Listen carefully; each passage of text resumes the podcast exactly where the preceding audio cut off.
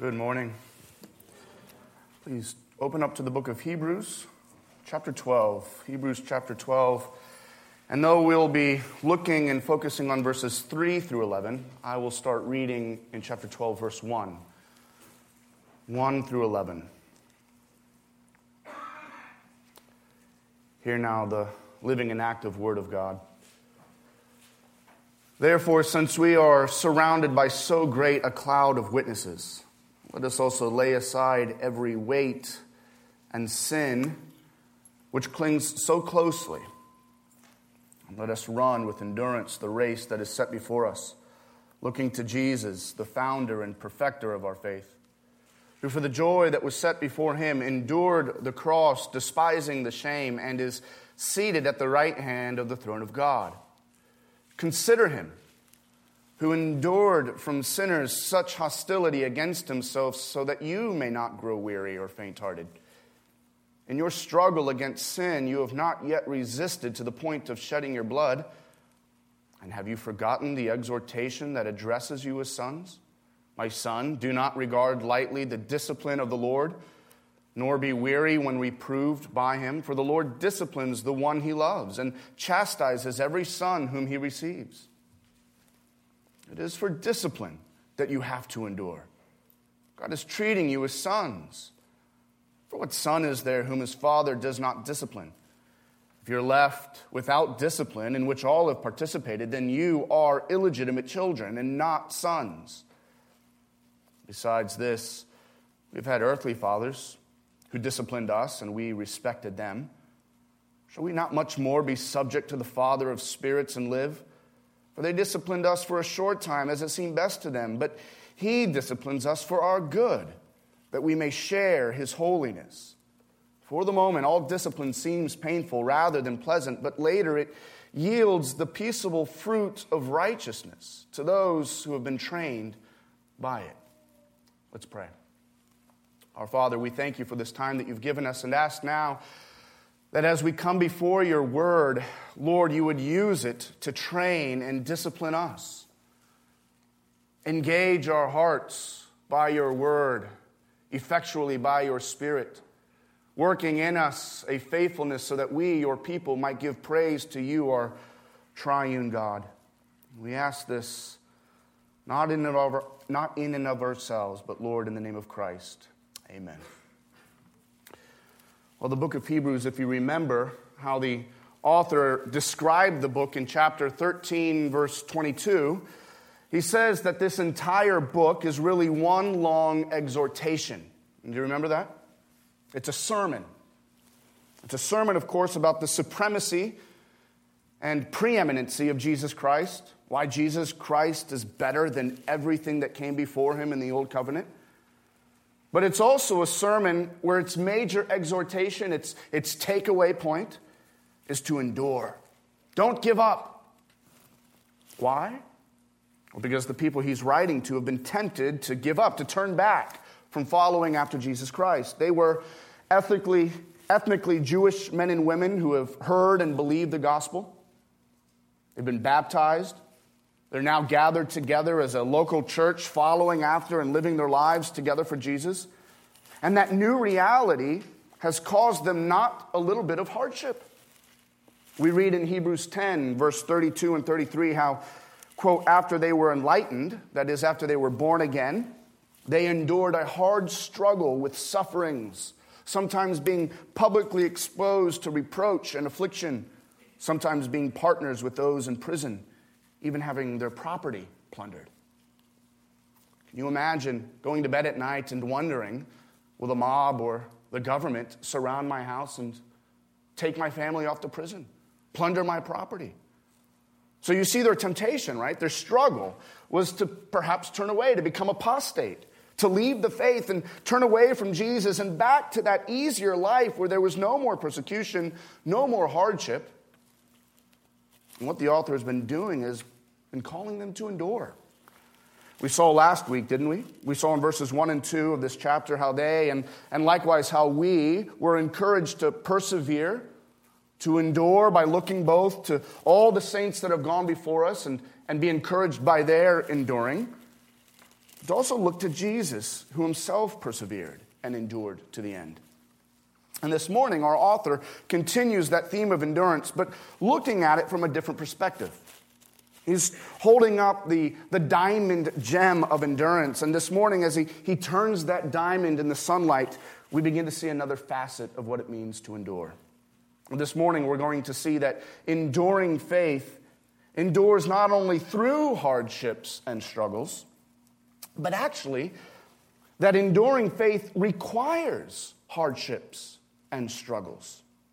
And here's the wild thing our author wants to actually encourage us with this truth. He wants our hearts to find strength in the fact that a life marked with different kinds of sufferings and hardships is actually the means God uses to help us endure. I know it sounds so counterintuitive.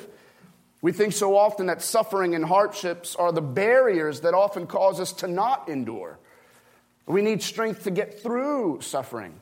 And in one real sense, yes, that is right. But what I find so encouraging in this passage is that God also uses those same barriers, those moments of trials and pain and suffering, those instances that so often cause people to want to give up, and He uses them to actually bring about the opposite effect in those whom He loves.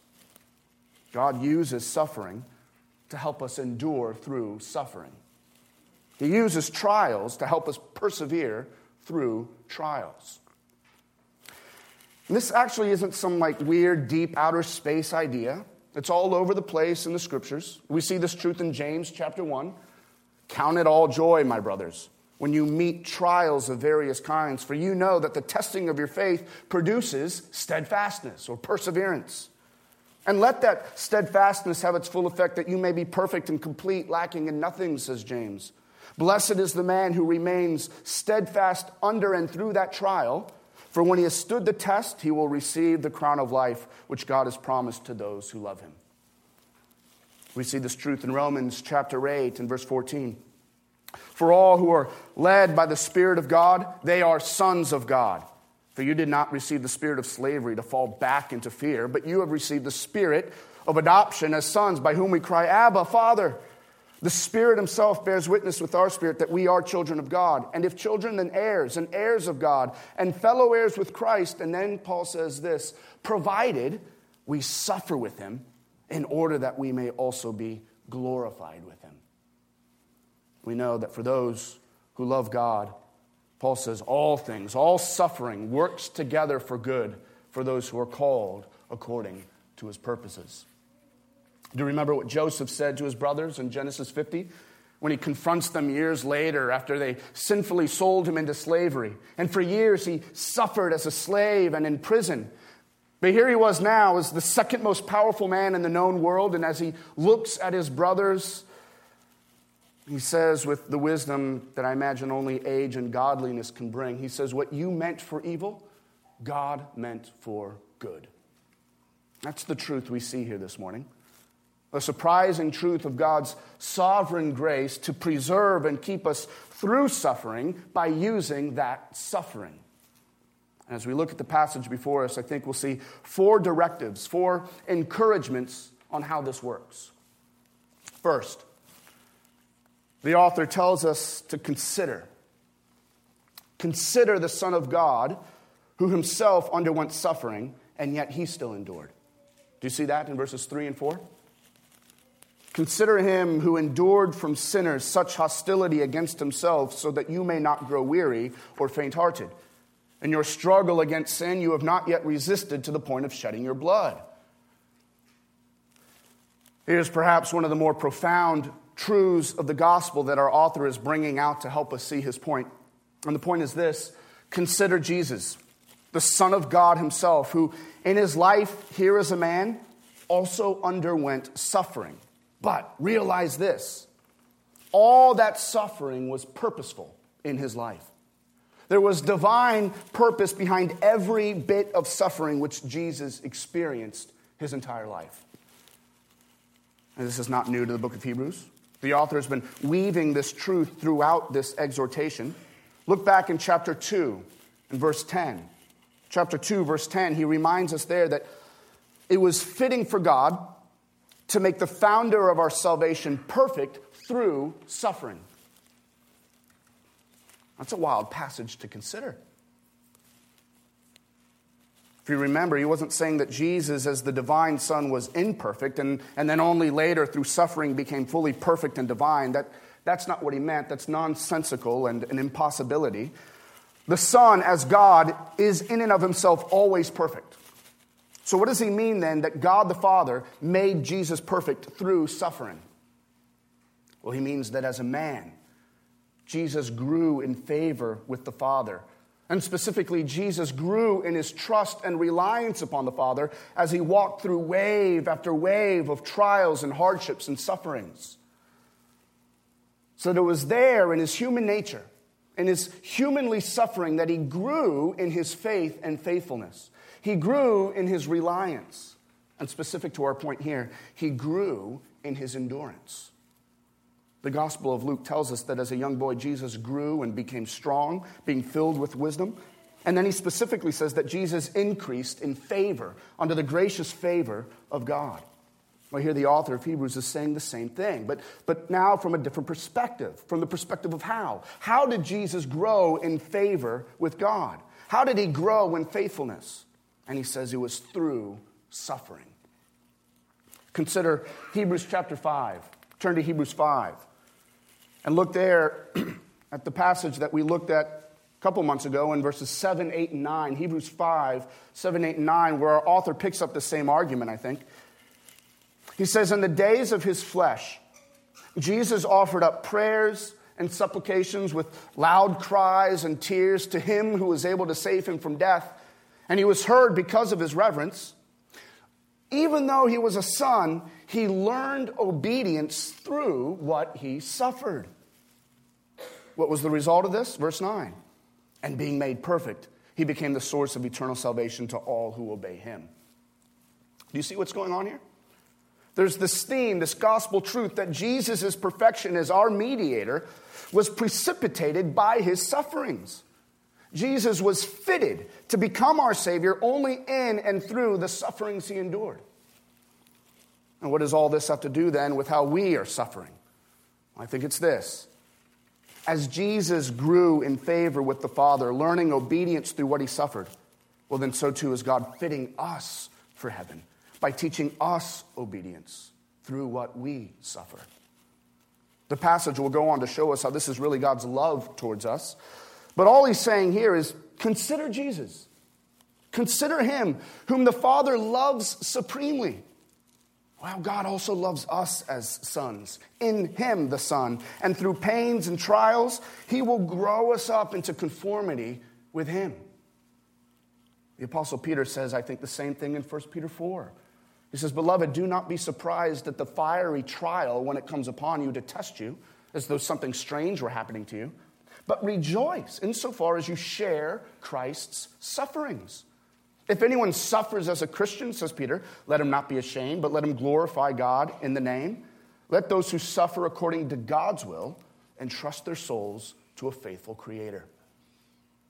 The first thing we see then is that God was growing Jesus and strengthening Jesus through suffering. And as we consider and, and look to Him, our head, well, we too can see God's wise hand in every trial and every pain and, and, and every uh, bit of suffering that comes our way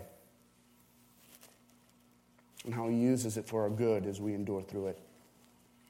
And the second thing we're called to do is to remember.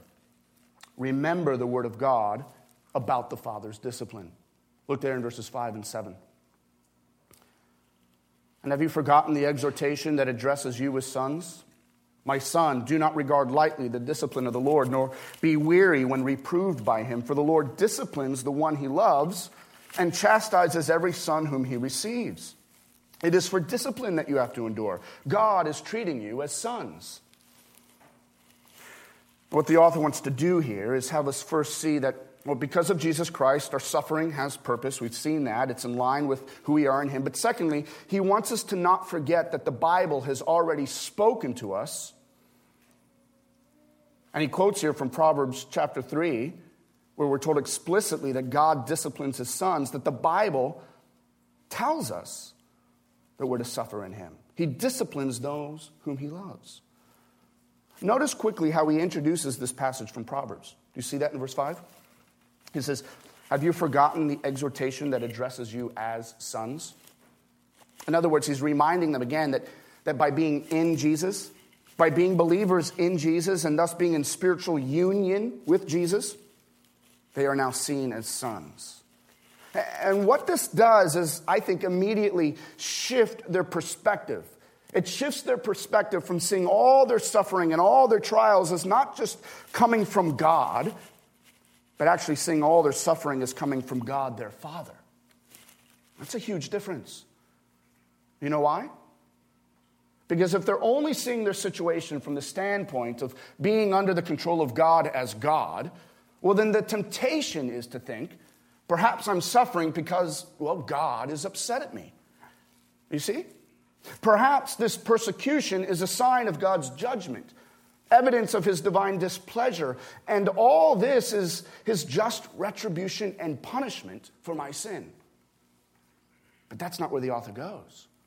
No, he says, God has spoken to you as sons. And in verse 7, he, he repeats that. He says, God is treating you as sons. And this is that amazing reminder that all judgment, all punishment has already been dealt with and propitiated in Jesus Christ, the Son. Because of that, because of the cross on which the Son already died and took the penalty for our sins, well, now God works in your life, no longer as a judge, and certainly not as some kind of divine warden looking for sins to punish. No, He sees you now as a son, and He, your loving Father. What does that do? It, it, it shifts the way we see our suffering, it shifts the perspective on how we view our trials. As children of God, we'll recognize that, that all our suffering is not because God has abandoned us, and it's certainly not because He's punishing us. No, it's because the Lord loves us, and He's training us, and He's using all things to grow us into maturity as His sons. Here we see that in Jesus Christ the darkness and the pain of suffering has been transformed and incorporated into this idea of fatherly discipline. Do you see that? My son, do not regard lightly the discipline of the Lord, nor be weary when reproved by him, for the Lord disciplines the one he loves.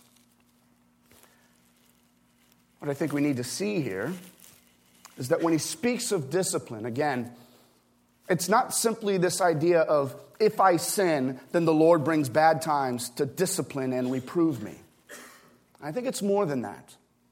It's bigger than that. The emphasis here is that the Lord disciplines everyone he loves. He even asks the question rhetorically in verse 7, right? He says, For what son is there whom his father does not discipline? And the answer is that he disciplines every son. And as we've seen already, even with Jesus Christ, the Lord used suffering to teach him obedience. So that in a very real sense, I think we can say the Father disciplined Jesus Christ. That's why I think we need to say that discipline is bigger than God simply reproving us in our sin. God never reproved Jesus because Jesus never sinned, but he certainly did discipline him. How? I think the idea here is that discipline in its fuller scope should also be seen as, as discipling, or even as verse 11, I think, puts it, as training. God's discipline then is not always due to our, our sinfulness or our stubbornness. No, there are times, it seems, when God's fatherly hand of discipline is disciplining us simply through the circumstances of our lives. Not so much to rebuke us, but to fashion us and to shape us for some gracious purpose He has in view for our lives. Paul says this in 2 Corinthians 1, where he speaks of the agonies that the Lord walked him through, the afflictions he experienced, but all for the purpose of making him rely not on himself, but to rely more on God who raises the dead. The word discipline in the Greek is the word paideia, which carried with it the idea of education, teaching, training, correction. All this chiefly attained by exhortation or reproof and, and even physical discipline. That's the full scope of it. And something that, that all fathers, especially the perfect father, is expected to do. Discipline, then, is God's good training, his, his discipling of us as sons. And in his discipline, he uses every means possible to grow us up into maturity, preserving us till the end. And notice he says God does this because he loves us. It is his love for us that moves him to discipline us. And it's his love for us that moves him to use every means possible to train and mature us. Just a side note fathers, love your children, discipline, and train them in, in reflection of the perfect Father who does that with us. There are many different ways in which the Bible speaks about God's disciplining us. As Sinclair Ferguson has so often stated, it's good that we realize that God doesn't always discipline all his children in exactly the same way. To each son, to each daughter, he has a perfect understanding of how to lovingly discipline each child. So often, God disciplines us through his word. Paul says this in 2 Timothy 3:16. He says that all scripture is breathed out by God and profitable for teaching, for reproof, for correction, and for training in righteousness, so that the man of God may be competent and equipped for every good work. And in one sense, that's what the author of Hebrews is doing right here in verse 5. he says, Have you forgotten that word of exhortation in Proverbs 3, which addresses you as sons? And then what does he do? Well, he quotes God's word and he uses it. He uses God's word to teach and to reprove and to train his audience on how to rightly see and endure through suffering. In a very real sense, the act right now of preaching to you is God's discipline and training to your very hearts.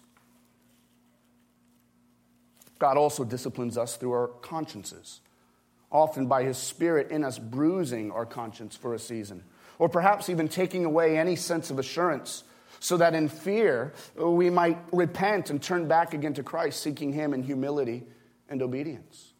Our consciences are constantly training and disciplining us to obedience. A very common way for the father to discipline his children is through the local church. In fact, Jesus himself gave detailed instruction on what that's to look like, how it's to happen in Matthew 18. There in Matthew 18, we see that if a, if a brother is caught in sin or who is sinning and he's not repenting of it, we're to, we're to go up to that brother or sister and lovingly confront them, asking them and helping them to turn away from that sin. And it seems that that's something that should be happening daily as we live our lives out together within the local church. That's a very normal manner in which the Lord is constantly and daily training us and disciplining us. But what we see here in Hebrews 12 is that God also uses and often does use the sufferings and trials we face as Christians. Specifically, here, the persecution that they've been facing as believers. Isn't that a tremendous thought? Here they are as believers, undergoing severe persecution, and it seems like it may actually get worse as they've not yet resisted to the point of shedding blood, right? Meaning martyrdom. That might be on the horizon. But here they're suffering for their faith and, and they're being tempted to give up because of that persecution. And here the pastor reminds them that that very persecution is being used by God to train you and discipline you and form you into the kind of Christian who can and who will endure. I was thinking last night of uh, the practice of inoculation or immunization, and I imagine Keith has a lot more to say about this than I ever can. But you understand, right, that uh, for centuries, uh, in order to be immunized or inoculated against some kind of disease, you would oftentimes get a little bit of that disease from somebody who is sick with it and then put it within your blood system, training and, and disciplining your body to, to build up, I guess, uh, antibodies to fight that very disease. Uh, it's something of the same thing going on here. Are you tempted to give up and, and die underneath the weight of suffering and persecution? Okay, then I'll walk you through it and I'll give you suffering and persecution. Well, we've seen how we're to consider the Father's discipline of the Son. We've seen how we're to remember that the Father disciplines us as sons. And now, thirdly, look at how we're to submit to the Father's discipline in verses 7 and 9. 7, 8, and 9. For what son is there whom his father does not discipline? If you are left without discipline, in which all have participated, then you are illegitimate children and not sons. Besides this, we have had earthly fathers who disciplined us, and we respected them. Shall we not much more be subject to the Father of spirits and live? Here, the passage simply applies the truth of what we've seen, but I think takes it, takes it a step further. If we're sons of God, and God, as our Father, loves us in his discipline of us, well, then we ought to submit to his loving discipline. But notice the implications for what he's saying here.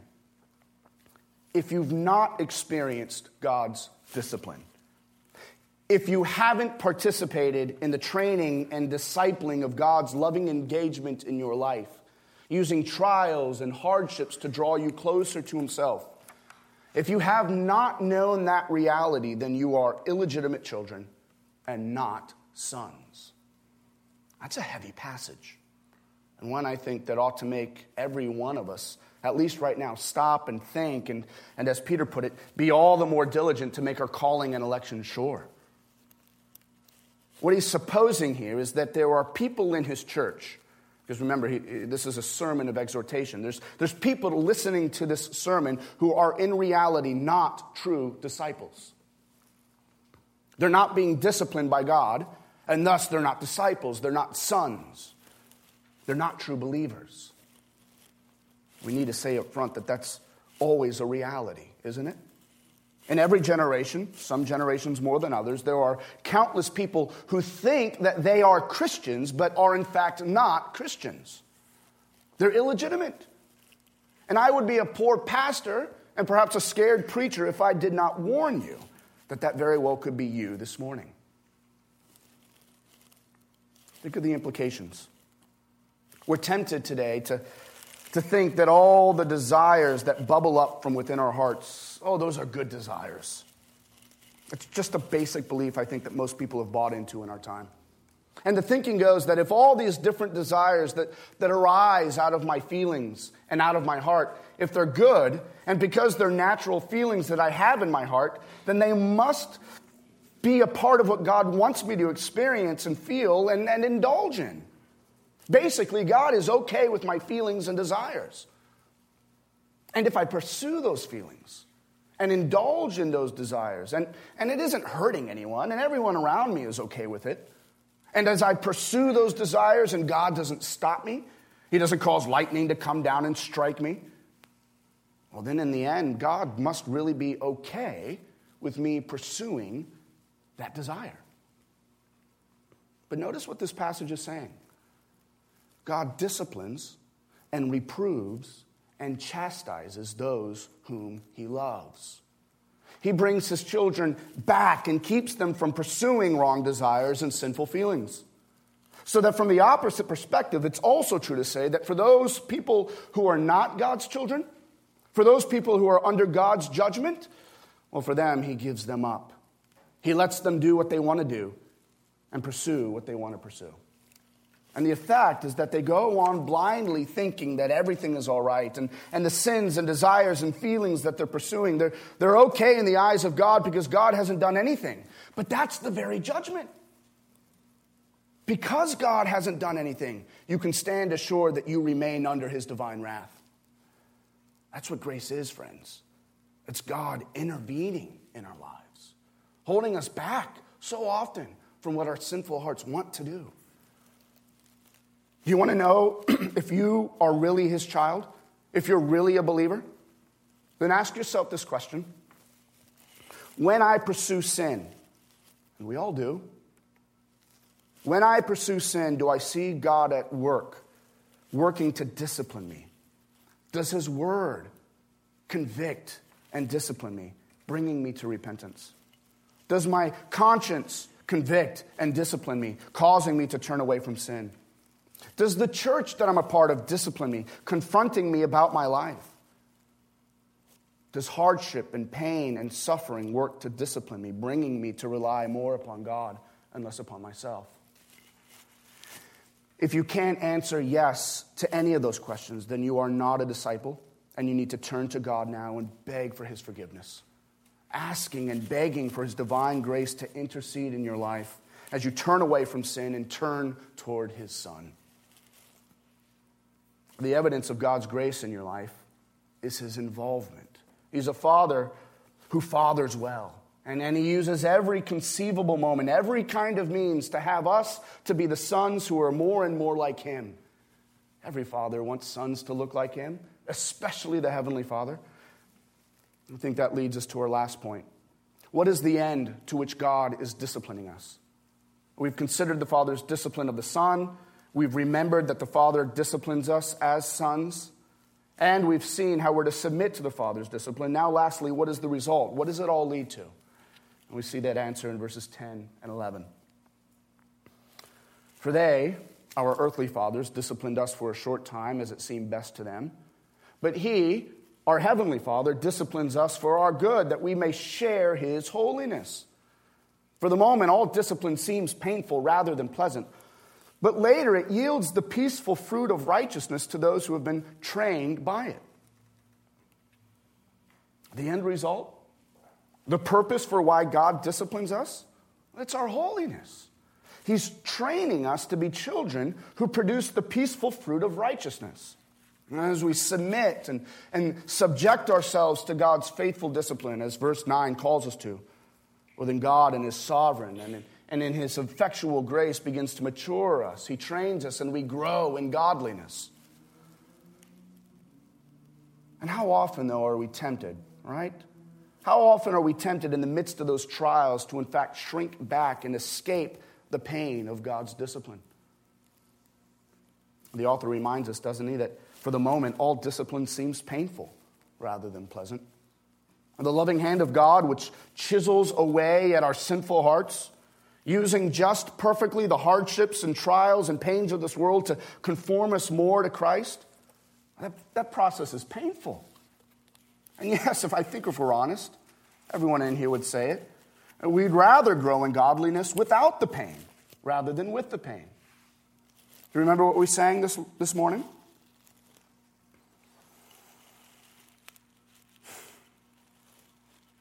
Lord, why is this? I trembling cried. Wilt thou pursue thy worm to death? Tis in this way the Lord replied. I answered prayer for grace and faith. Instead of this, he made me feel the, the hidden evils of my heart and let the angry powers of hell assault my soul in every part. Yea, more with his own hand, he seemed, intent to aggravate my woe.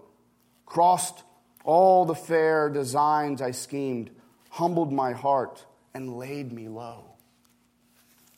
It's not fun, but it is God's way. What does he say in verse 5? My son, do not regard lightly the discipline of the Lord, nor be weary when reproved by him. Don't take your situation lightly. Look at the trial you're in now. Consider the suffering that you're going through. Feel the full weight of all the waves that are crashing over you in this life. And look at it with the seriousness of eternity weighing in the balance. Will you walk through this trial, this time of discipline, as one seeking to escape and, and get out from under it? You're missing out on so much. Or will you walk through it knowing that in God's hands, this very situation, in all its difficulty, is God's loving means to draw you closer to Himself and producing in you the fruit of holiness? Last week, I made the somewhat startling statement that there is no heaven without holiness. I say startling because I received some feedback on that very point. Are you saying, Pastor, that our good works get us into heaven? Well, in a sense, yes. Now, of course, I'm not denying that we are justified by grace alone and Christ alone by our faith alone. I believe with all my heart that glorious truth. And when I come before the Father on that last day, the only ground I will rest on is Christ crucified. In Him alone, by faith alone. That's where my salvation is found and secured.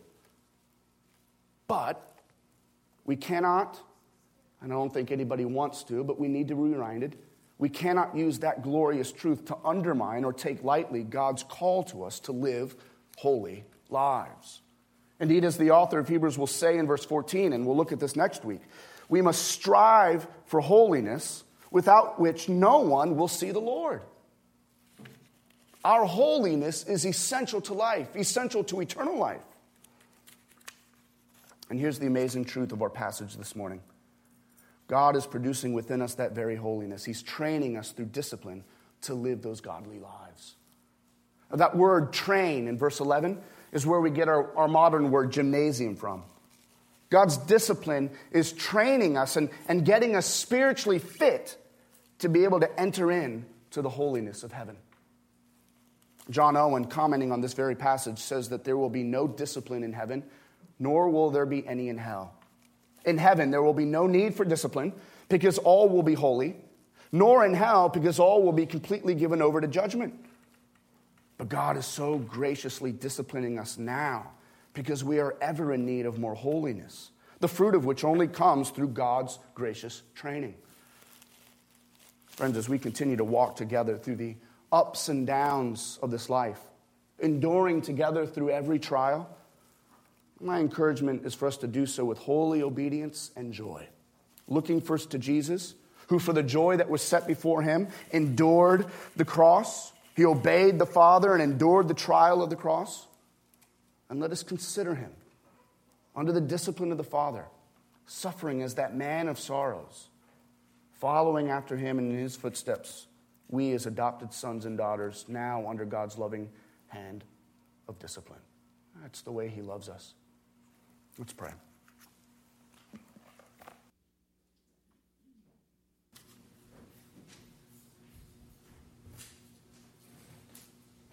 Let's pray together. Father in heaven, we welcome your discipline. We don't claim to always understand your discipline, but we do have a sincere desire to grow in holiness and righteousness. We want to become more and more like Jesus Christ, who is not just a supreme example of holiness and righteousness, but Father, He is your righteousness. We want to be like Jesus. We want to be better able to choose what is right and to say no to evil. Lord, increase our desire for this. Increase our desire for righteousness. And Lord, we pray that you, who alone can do so, would continue working to make us perfect, to teach us, and to train us, even if that means going through things in this life that we don't like and are painful. Help us to see suffering and hardship as one of the ways you choose to grow us, to increase our obedience and knowledge of you. Lord, let us be a church that suffers well together, that walk beside one another in life's trials, living life together with compassion, serving one another and reminding each other constantly of your Son Jesus, who, like us, suffered in order to be made perfect, but unlike us, suffered the hostility of sinners, suffered your holy punishment against sin on that cross that we will never endure. Remind us of this so that we might not grow weary of saying no to sin. Lord, let our humble lives bring you glory as you complete the work you've begun and are continually doing in our lives to increase our godliness and holiness and ultimately to bring us home to you. In your Son's name we pray. Amen.